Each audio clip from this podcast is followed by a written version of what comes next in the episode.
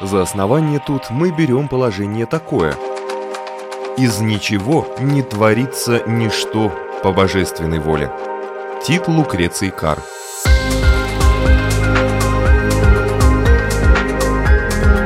Дерзкие теории, смелые гипотезы, предположения, которые завтра могут стать аксиомами. Программа обо всем, что нас окружает. Природа вещей – на Латвийском радио 4.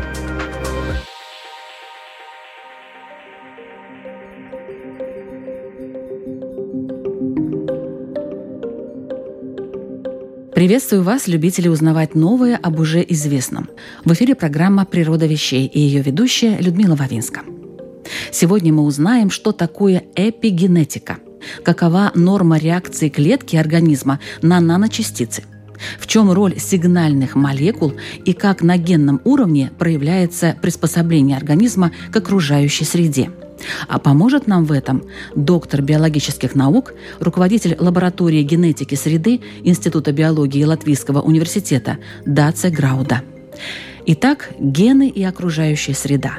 Сможем, если захотим, или все-таки нет?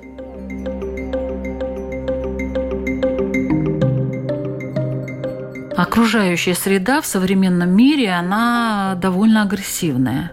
Возьмите воздух, воду, везде появляются какие-то вещества, которые могут отрицательно воздействовать на человека. Но на каком уровне происходит это воздействие? Это может быть, ну скажем, внешняя поверхность кожи, усталость, покраснение глаз, а может быть это изменение в геноме человека, и это очень серьезно. Если покраснение глаз это уже реакция на изменение среды.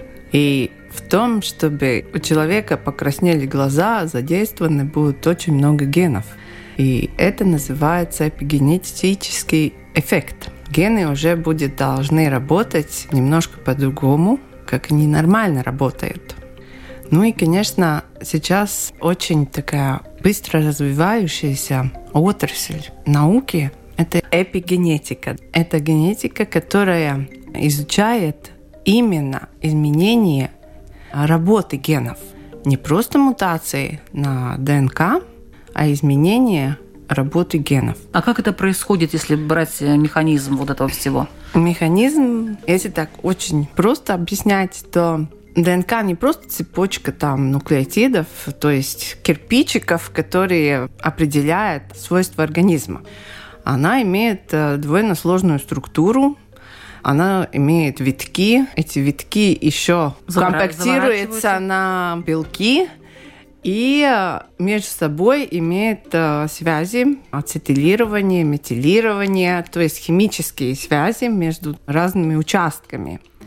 И это и определяет, какой ген освобождается в какой момент, когда приходит сигнальная молекула, что ну вот он должен работать. Когда сигнальные молекулы приходят другие или слишком много, клетка не может их опознать, не может понять, что. И тогда, конечно, бывает сбой вот в этой работе генов. И у каждого гена, у каждого организма есть так называемая реакционная норма. Норма реакции. Э, норма реакции, да, то есть Быстро, какой медленно. он может реагировать, mm-hmm. что он может делать. Ну, когда эта норма реакции слишком большая, все, он больше не может жить, И что тогда? отвечать. Ну, клетка может погибнуть. Когда организм превышает свою норму реакции, тоже он может погибнуть, заболеть страдает от изменения окружающей среды не только люди, но и все, которые вместе с нами живут на этой планете. Живые существа. Живые существа. Неживые трудно определить. Неживые тоже страдают. Но... но страдают, но не кричат. Молча, да. Молча, можно так сказать, да. С другой стороны, если посмотреть, может быть, все изменения приводят к тому, что организмы могут в связи с изменением работы генов приспособиться. И эта их реакция может подвинуться одну или в другую сторону. Если мы смотрим как на вид, на человека или любого другого животного и растения, то будет в каждом виде некоторая часть, которые смогут приспособиться и выжить. А чем они отличаются? Они отличаются своей генетикой. То есть другие гены у них? У них гены немножко отличаются. Удивительно, но наши гены в одном виде отличаются очень немножко. Но отличается норма реакции и отличается вот эта возможность изменения работы генов. Ну и, конечно, сейчас социологи говорят, что в нашей популяции, где были войны, именно остается вот этот эффект изменения работы генов. Ничего в организме не происходит без влияния генов ни одна... А война при чем тут? При большом стрессе происходит изменение работы генов, и она может передаться и в следующее поколение. Ген как-то меняется? Он ломается? Ген, ген меняется, но меняется его работа белки, которые создает. Реально эта цепочка всегда такая, что есть ген, из него читается информация, создается белок. Потом белок созревает и соединяется с другими белками. Это наши признаки любого организма. Когда мы с вами сейчас разговариваем, задействовано очень много наших генов. Они все работают и определяют, что мы делаем. То есть мы сидим, мы говорим, мы смотрим, да. двигаем руками, улыбаемся. Да, и клетки работают. И клетки работают. Ну вот а как война-то может повлиять? На что? Она замедляет реакцию генов. В чем это воздействие? Ну, это больше сейчас не генетики говорят об этом социологи, что те популяции, где происходит война, что они все-таки потом отличаются, и отличаются не только в одном поколении, но и в следующем. А чем они отличаются? Там очень много определяются факторы, например, что они более осторожные, более на то, чтобы приспособиться, выжить. На это все влияют гены. Да, это, все, это все на гены. Это все гены. Каждый организм – это совокупность его генов, их работа, и влияние окружающей среды. Ну, что касается осторожности, я-то думаю, тут в другом дело.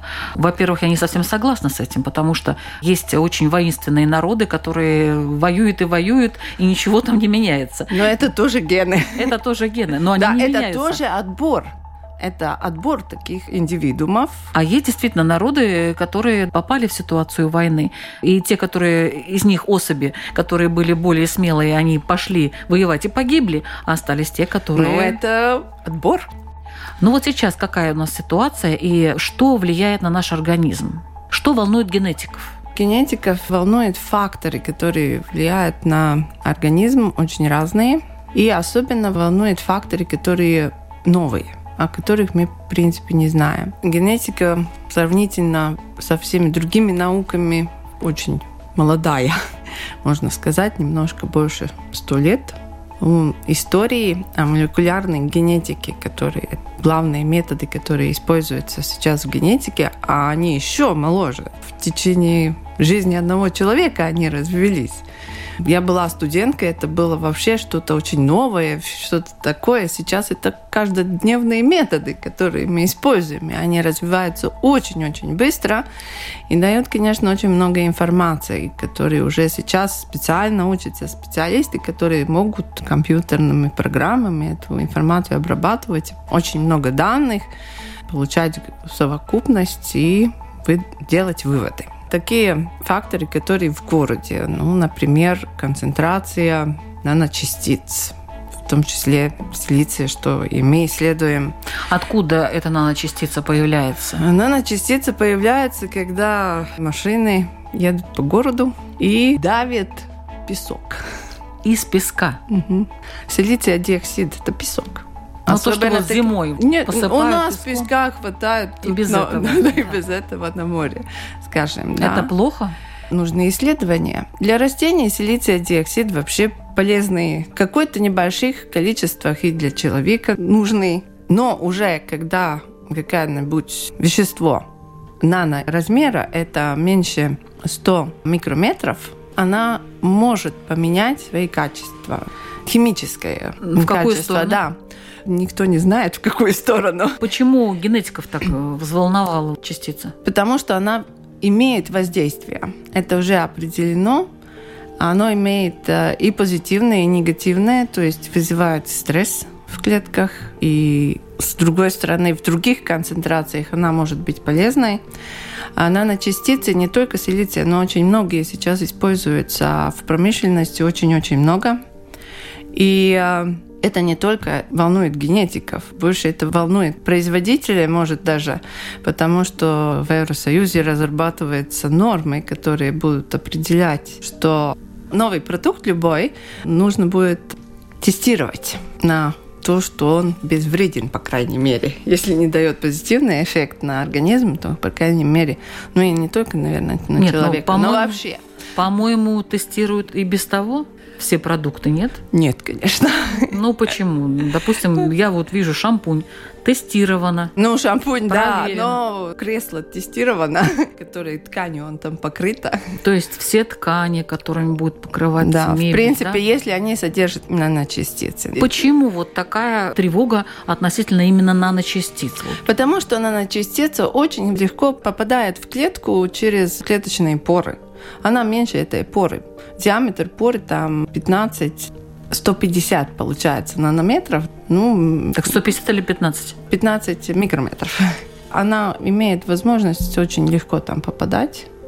И если они в большом количестве, они, конечно, могут изменить действие генов, действие самой клетки, чтобы понять, что там происходит, как происходит. Поэтому и нужны исследования. А раньше наночастицы были? Да, природные наночастицы, силиция диоксид, например, природная наночастица. Есть э, и другие, золото. Ну, то есть наш организм сталкивался с таким? Он сталкивался с таким. Ну ничего, как-то ну, выжили мы. Э, да, только мы не производили никаких... Новых химических? Новых, не только химических, но вообще новых продуктов с большим количеством наночастиц. Они были в природе всегда, да. В истории человечества. Мы никогда не жили таких больших городах, как сейчас где накопляется и наночастицы из дыма, из выхлопных газов, конечно, разные. Разные частицы просто на улицах, в воздухе. Никогда.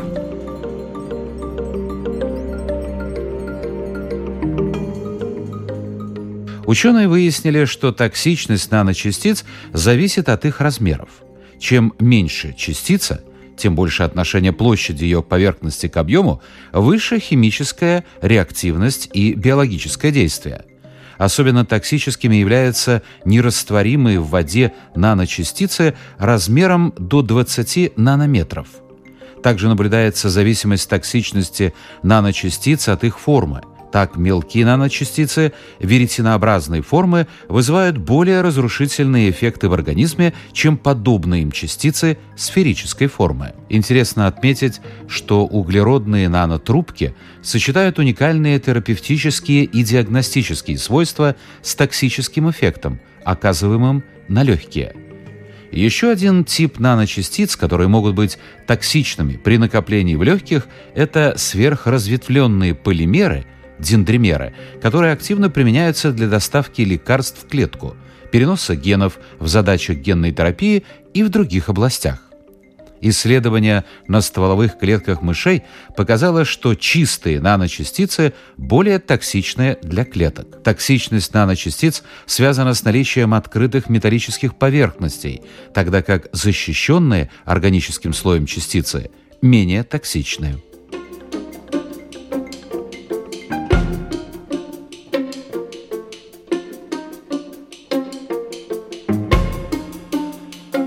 Сейчас это на стадии изучения э, исследований и так далее. Да. То есть пока еще никаких выводов не сделано. Допустим, о предельной концентрации там наночастиц, каких именно, почему, где, как. Вот Есть этого... очень много публикаций, и они довольно противоречивы. В зависимости от того, какой форме наночастицы, какой она концентрации использовались, какого они диаметра или какой они величины. И из какого материала сами наночастицы.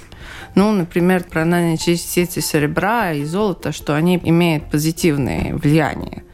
Но никто на эти кремы, которые продаются, там нет какой концентрации они имеют позитивной. То есть но, ну, да, тоже ну, да, ну конечно крем проверяли, а обычно проверяется сейчас хорошая практика все-таки, что не проверять на животных, проверяют на клеточной культуре кожи человека. Хорошо. Тестируется. Должно тестироваться. В Но принципе, и в любом такие случае... продукты, которые соприкасаются mm-hmm. с человеческой кожей. Ну, еще один такой фактор, который очень интересный, это электромагнитное поле имеют очень разные фреквенции. Вот это действительно такой интенсивности, как сейчас человечество никогда не видело, потому что мы приборами себя окружили уже повсюду и повседневно, и все больше и больше у нас этих приборов и электромагнитное поле разных фреквенций только увеличивается. Разной в... частоты. Разные, а изучают да. ученые частоту 50 герц, да? Да, 50 герцев изучаются очень разные. Мы изучаем 50 герцев. Почему именно вот э, это? Мы выбрали 50 герцев и изучаем плотность 50 герцев, потому что это создает обычные приборы, которые дома. Это холодильники, чайники, компьютера, это просто провода, и это такая среда вокруг. И в популяции сейчас считают, что около 10% людей все-таки чувствительны к электромагнитному полю. Довольно много. 1% э, может реагировать на это электромагнитное поле до степени, что может заболеть. И для этих людей нужны одежды, чтобы они могли находиться в этом поле нормально работать. А чем отличаются вот эти люди, которые очень чувствительны? На генетическом уровне вот есть какие-то отличия? Это изучают? Да, это должно быть на генетическом уровне. Они отличаются, да, это медики. У нас, я не знаю, но в принципе в мире это изучается. В Испании я знаю, что уже определяется как диагноз чувствительность к электромагнитному полю. Э, я читала у нас в Латвии тоже один, правда, случай был описан, когда женщина имела очень большую чувствительность именно к электромагнитному полю и сменила место жительства вместе с семьей дальше от города. Уехала на село, да. на хутор. Да. Выключила все мобильники, пользовалась печкой. Я так поняла, что да. И чувствует себя прекрасно после этого. Мы не очень знаем каждый даже про себя на что мы реагируем и что нам не нравится. И Но эта реакция, она может быть выходит. какой? скажем, смена настроения. Да, головная боль, головная... смена, наверное, настроения, плохое самочувствие, скажем так, в целом. В этой ситуации находятся не только люди, но и другие живые существа. Да. Вы изучаете, у вас есть да. опыты на мушках, дрозофилах? Да, мы делаем опыты. Наша цель на данный момент не просто делать опыты, это разработать а, систему определения влияния этих факторов, влияния на генном уровне, и мы это делаем на модельных объектах, нашей модель мушки. И э, Лемна Минер — это такой маленький водяной орех называется в растении. Почему модельные объекты выбираются? Они очень быстро размножаются. В течение двух недель можно получить новые поколения. Очень большое потомство. И есть гены. У мушек 50% генов аналоги человеческим. У растения лемна минор, конечно, меньше, но есть гены уже определены, которые аналоги человеческим генам по своей работе. Из-за этого их можно использовать как тест организме. Наша цель – разработать на отдельных клетках и на целых организмах такие системы тестирования электромагнитного поля, влияние наночастиц, влияние ультрафиолетового излучения, излучения которое в городе сейчас только увеличивается в Латвии это небольшая проблема. Пока у нас мало небоскребов с стеклянными фасадами, но там, где их очень много, идет отражение от виолетовых лучей. Сама сила воздействия увеличивается много-много раз. То есть вот эти стеклянные небоскребы, они плохо влияют на здоровье людей? Да, Люди об этом не задумываются. У нас этих стеклянных зданий все больше и больше. Ну, это просто красиво, наверное. Да, это красиво. Это очень красиво. Должны проводиться исследования, чтобы понять. А жить в таких зданиях это хорошо?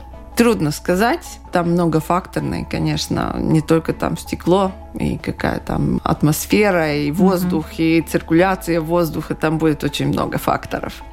Но, в принципе... Что-то выяснили ученые наши относительно хотя бы мушек? Да, мушки на электромагнитное поле реагируют. Реагируют? Да, по крайней мере, если есть обработка в электромагнитном поле, реагирует развитие меняется немножко. В какую Пока сторону? Это, там нельзя сказать, в какую сторону. Пока можно сказать, что есть влияние и есть изменения. А чтобы сказать, в какую сторону, там нужно все-таки несколько поколений смотреть и несколько раз эксперименты. То есть вы только начали? Да. Я бы хотела быть осторожной. Mm-hmm. В выводах пока и ультрафиолетовое влияние тоже замечено, и есть специальные тесты, которыми это определяется, определено, что да, даже когда солнечный день, мы рассчитали эту дозу УВ именно как в солнечном дне в середине лета Латвии. Но влияет на мушек, происходит изменение на генном уровне. Даже на генном уровне? На, на генном уровне, да. Это уже успели определить. И определили, да, что эти мушки хороший модельный объект для наших исследований, так же как lemna что изменения есть, что их можно найти, и разрабатываем дальше эти методы. Цель такая, чтобы разработать методы, которые могли бы сравнить с человеческими клетками потом, и чтобы эти ответные реакции были сравнимы с этими реакциями, которые дают человеческие клетки. Потому что работая с дрозофилами и лемной минор, это гораздо дешевле. Можно тестировать любой новый продукт.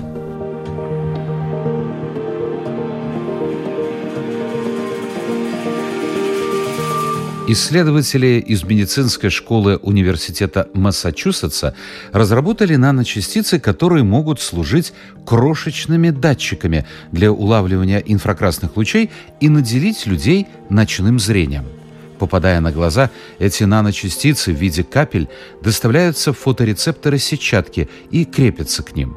Будучи на клетках сетчатки, наночастицы захватывают длинные инфракрасные лучи и излучают короткие волны в видимом диапазоне. Эти волны поглощаются фоторецепторами, которые отправляют в мозг такие сигналы, какими бы они были, если бы на сетчатку попадал видимый свет. Эффективность наночастиц была проверена в ходе эксперимента с мышами. Единственным побочным эффектом было помутнение роговицы глаза, но оно прошло примерно через неделю. Само умение видеть в темноте сохранялось на протяжении 10 недель.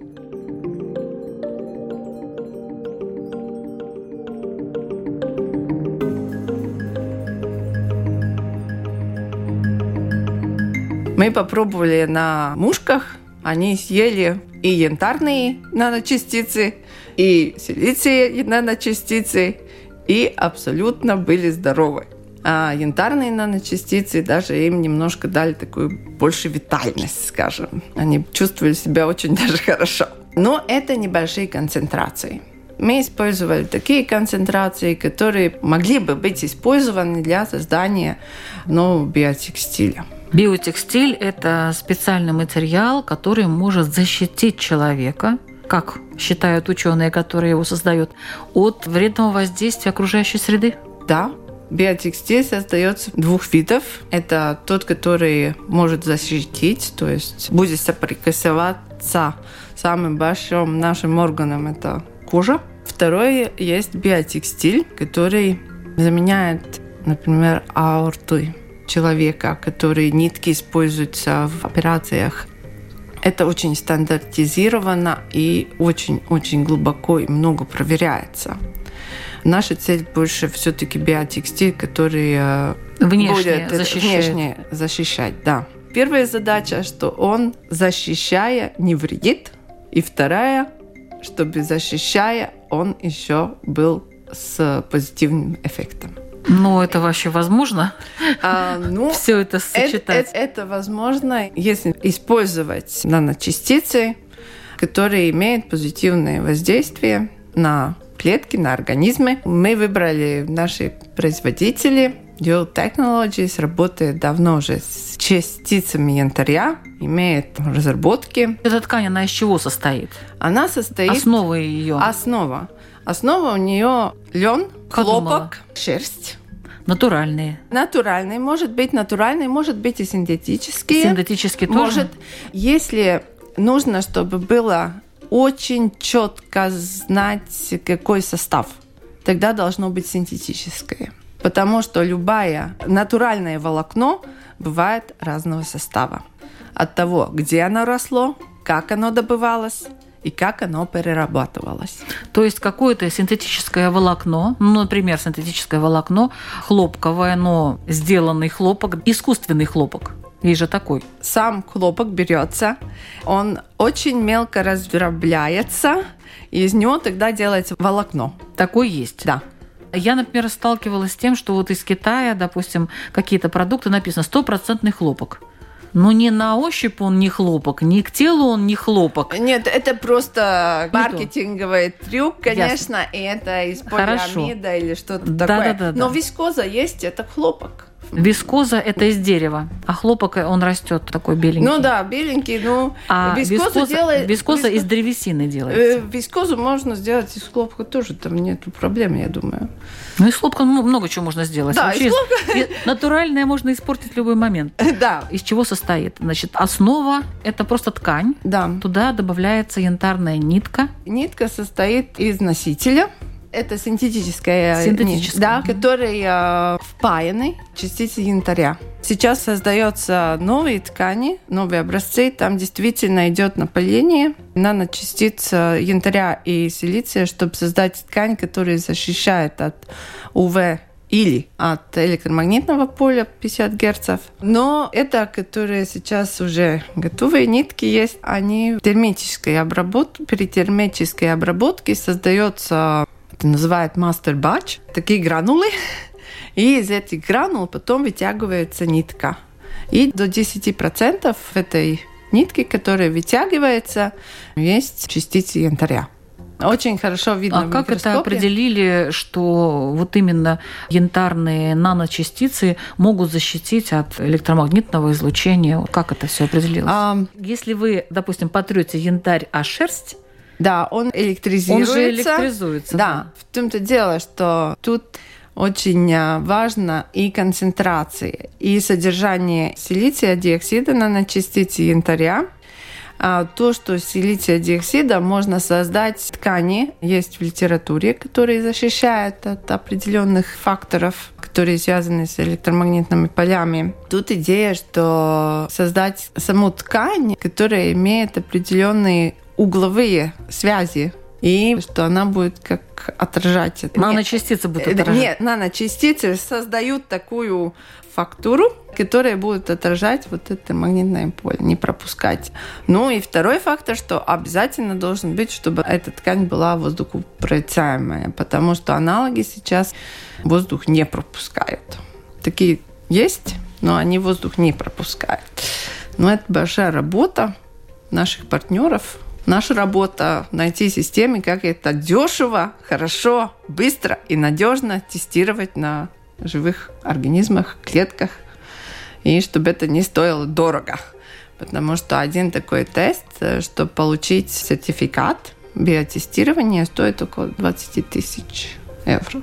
И, конечно, если создать какой-то продукт, а он окажется, что он не проходит этот тест, то создатель этого продукта, он заплатит, а результата-то он не получит ожидаемого. А кто, кто может воспользоваться такими материалами? Где можно их использовать?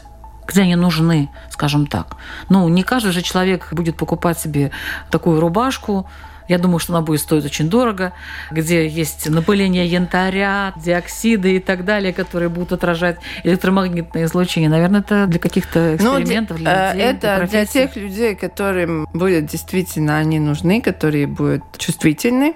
Это может быть для маленьких детей, которые более чувствительны к всем внешним факторам. И мы работаем, конечно, на том, чтобы это не стоило очень дорого. Из-за этого эти системы биотестирования разрабатываются более дешевые, чем сейчас предлагается.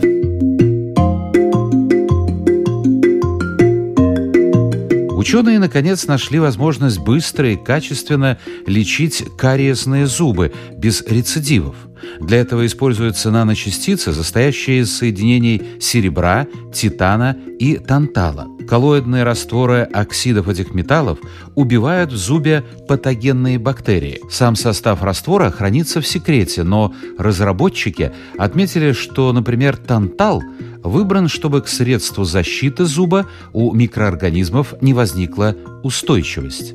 Теперь обработка зуба длится около минуты и состоит из нескольких операций, главная из которых пропитка органа наночастицами.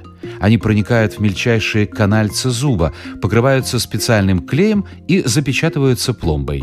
Причем наночастицы работают там постоянно, а значит шансов у вторичного кариеса практически нет. Препарат пока проходит клинические исследования. Есть какое-то вообще волнение по поводу того, что нас окружают такие вот странные для человеческого организма вещи, как электромагнитное излучение, как наночастицы в большом количестве? Или все-таки, как вот вы сами считаете, организмы могут приспособиться к этому?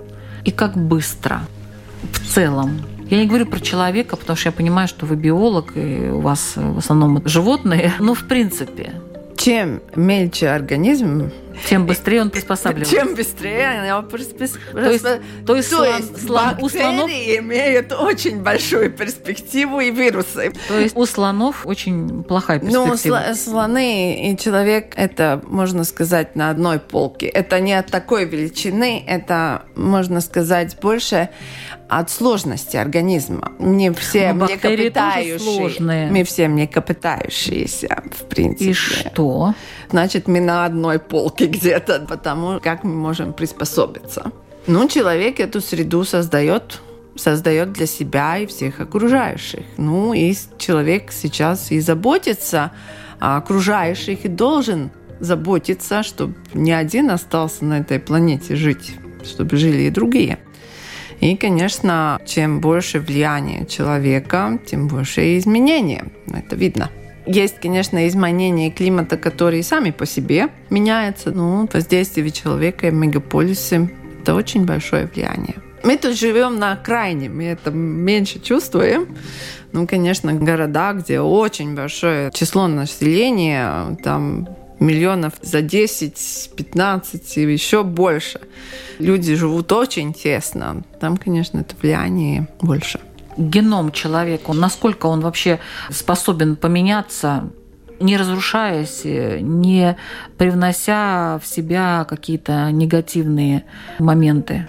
Насколько он может меняться? Геном человека может меняться. У каждого человека будет разная эта норма реакций на каждый фактор – так что это очень мультифакторное воздействие, и мультифакторный будет ответ. То есть неизвестно вообще, как, на что и Нет. какой и человек Из-за этого внутри. и сейчас в медицине идет же разговор о том, что нужны лекарства для конкретного человека, терапия для именно вот этого человека, потому что для одного годится эта таблетка, а для другого она вредна, может быть. У него там побочных эффектов больше, чем толка.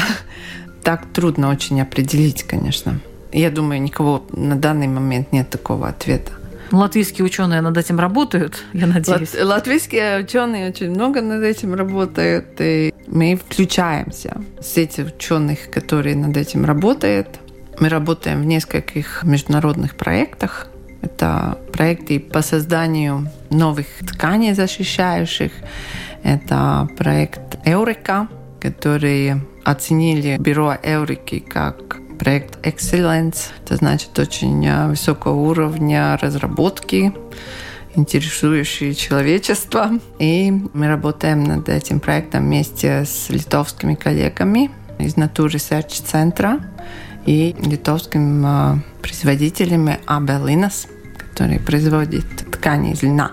И мы включились по созданию в Балтийском регионе проект Интерега Балтийского региона по созданию сети лабораторий для тестирования разных новых продуктов, которые связаны с электричеством. Так что у нас создается не только одна лаборатория. Большое поле деятельности. Много, да, и у нас много коллег, которые способны уже через один проект уже второй год, э, другой год мы работаем. Уже есть возможность обмена и методиками, и мыслями о лучшем пути и исследований, и разработок хочу пожелать, чтобы все получилось и удачи в исследованиях. Спасибо. Спасибо вам большое.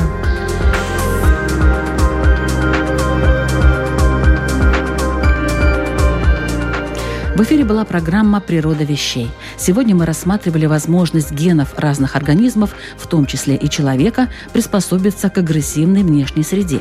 А также говорили о материалах, которые разрабатывают латвийские ученые, чтобы защитить человека от этого вредного воздействия. В программе принимала участие доктор биологических наук, руководитель лаборатории генетики среды Института биологии Латвийского университета Даце Грауда. Над выпуском работали ведущая Людмила Вавинска, компьютерный монтаж Ингрида Беделе, музыкальное оформление Кристины Золотаренко. Текст об интересных фактах читал Александр Алексеев. «Природа вещей». Мы открываем ее каждый четверг в 3 часа дня на Латвийском радио 4. Присоединяйтесь.